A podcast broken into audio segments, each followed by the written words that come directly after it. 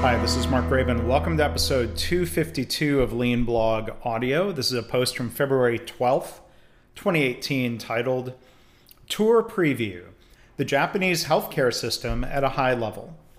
For anyone who is interested in a comparative view of health systems in the world's major countries, I highly recommend the book titled The Healing of America A Global Quest for Better, Cheaper, and Fairer Healthcare. In the book, journalist T.R. Reid compares how the health system in different countries would treat his bad shoulder. What treatment could he get? How long would he wait? And how much would it cost? Now, the book is from 2009, but it's still an interesting and valid compare and contrast. As I prepare to leave for Japan in about 10 days for my third lean healthcare study trip, I thought to revisit the chapter from the book about Japan, and I'll share some highlights here in this post. Reid wrote, when I asked how long I would have to wait if I chose the full scale shoulder replacement surgery, the doctor checked his computer.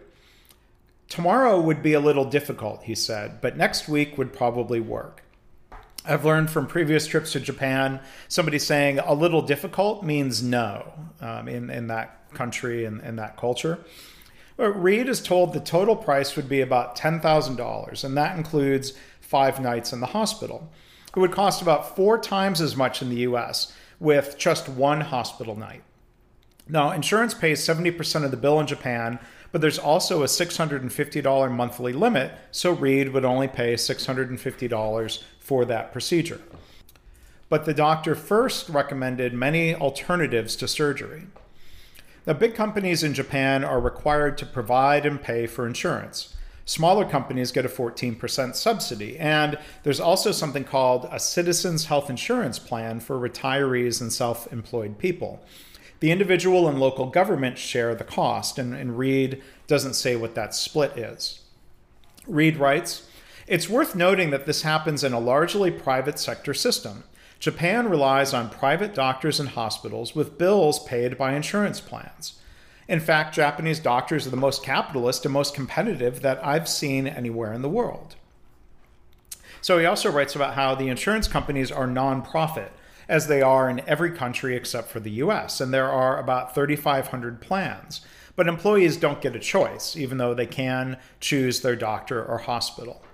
Generally, the patient pays 30% of the bill and the insurer picks up the rest. People cannot be denied coverage they're required to have it, and claims cannot be denied. Reid writes As in other nations except the United States that use the Bismarck model, Japanese health insurance companies are nonprofit and they exist to pay medical bills, not to earn a profit for investors. Now, I've heard about this in my previous visits, but the average Japanese person sees their primary care doctor an average of 14 and a half times a year. That's very high compared to the US.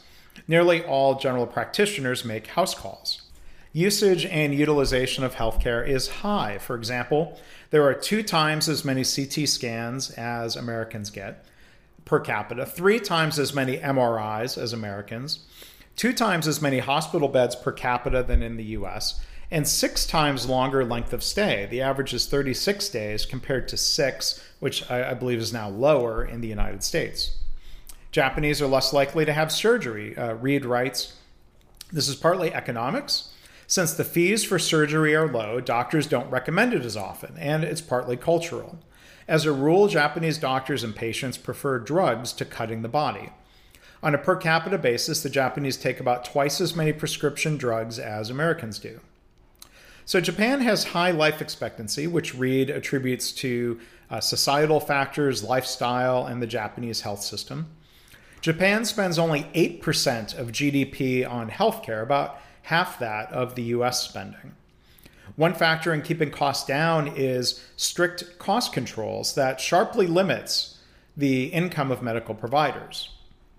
Reid writes In fact, the secret to Japan's low healthcare costs is simple. The system shafts doctors and hospitals, paying some of the lowest fees on earth for medical treatment. In Japan, doctors don't get rich, we make a decent income somebody was quoted as saying.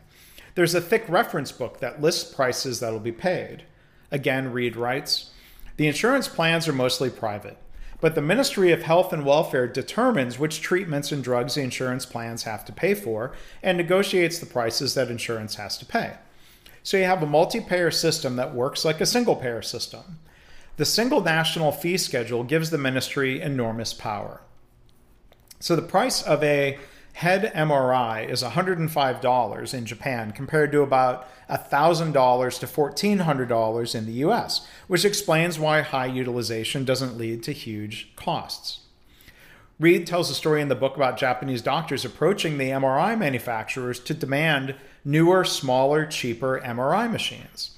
The new scanners are one tenth the cost of what an American hospital would buy. They're being sold, these new scanners, in developing countries, but it sounds like American hospitals don't prefer them because they lack certain high end features. So, are American hospitals demanding cheaper equipment, or are they happy competing in the medical arms race, as some call it, for equipment like robotic assisted surgery tools or proton therapy equipment? The focus on cost has helped, in some cases, drive innovation instead of focusing on, for example, the rationing of care. Reid also writes that many Japanese hospitals are severely underfunded. Now, from what I've seen in previous visits, the hospitals are nice and clean, but not luxurious. They're modern, but you don't see marble lobbies with fountains, uh, features I'd argue don't add any value. Reid is a bit less kind, writing that the hospitals tend to be, quote, dumpy gray concrete structures with sparse facilities and crowded spaces. He also writes The National Association of Private Hospitals says that about 50% of hospitals and clinics in Japan are badly underfunded, with many on the verge of bankruptcy. The one saving grace for Japanese hospitals is that many of them were built and are maintained by big Japanese corporations to serve their employees. He writes, that those companies often pick up the cost of capital or expansion, providing a subsidy, uh, in effect, to those hospitals. On the topic of doctors, Reid describes busy doctors in drab offices who often struggle to break even. The one doctor he interviewed complained a bit about patients not wanting to make appointments, they just show up. The doctor feels pressured to keep waiting times down in the lobby because of competition, now, that doctor and his wife get a combined income of about $160,000 from the clinic. As the book points out, doctors in countries other than the US generally don't graduate medical school with huge student loan debts to pay off, and, and this seems true in Japan as well. The doctor Reid interviewed has never faced a malpractice suit, nor have any of the other doctors who work in his clinic uh, over the last 40 years. Reid writes, Despite the Scrooge like fee schedule and the intense competition among physicians, there has been no doctor shortage in Japan, although some rural areas have seen their doctors move to big cities recently.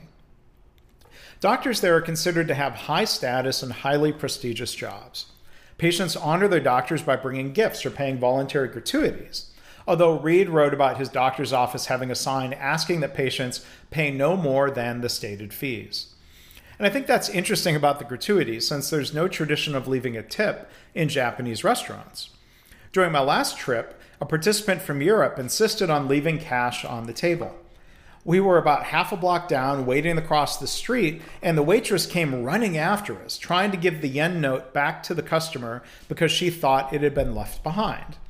After much back and forth, he convinced her to keep it, or she gave up, even though it might have been a bit shameful for her to accept that tip. So Reid summarizes his time there. And again, this is from uh, the excellent book, The Healing of America A Global Quest for Better, Cheaper, and Fairer Healthcare. Reid said, I saw both sides of Japanese medicine. There was instant access to fine doctors, a considerable range of choice for the patients, and a private insurance system that seemed to cover just about everything. There was also a sense of a medical infrastructure that was overstretched and pinching pennies. In a sense, that makes Japanese medicine the mirror image of America. Our country spends too much on healthcare and gets too little in return. Japan gets lots of healthcare, but probably spends too little to make its excellent system sustainable. So that's the end of his quote. My final thoughts I mean, I don't think any country has a perfect health system. There are pros and cons, advantages and disadvantages. So I'm curious to go back again to see what's happening in terms of lean and kaizen in these Japanese hospitals. I'm curious to learn more about the business pressures the hospitals we visit might be facing. And I'm also going to go look through my 2012 and 2014 notes to see if I can recall more about what the hospitals and their leaders said then. So if you'd like a link to the book um, and, and, more information here, you can go to leanblog.org slash audio 252.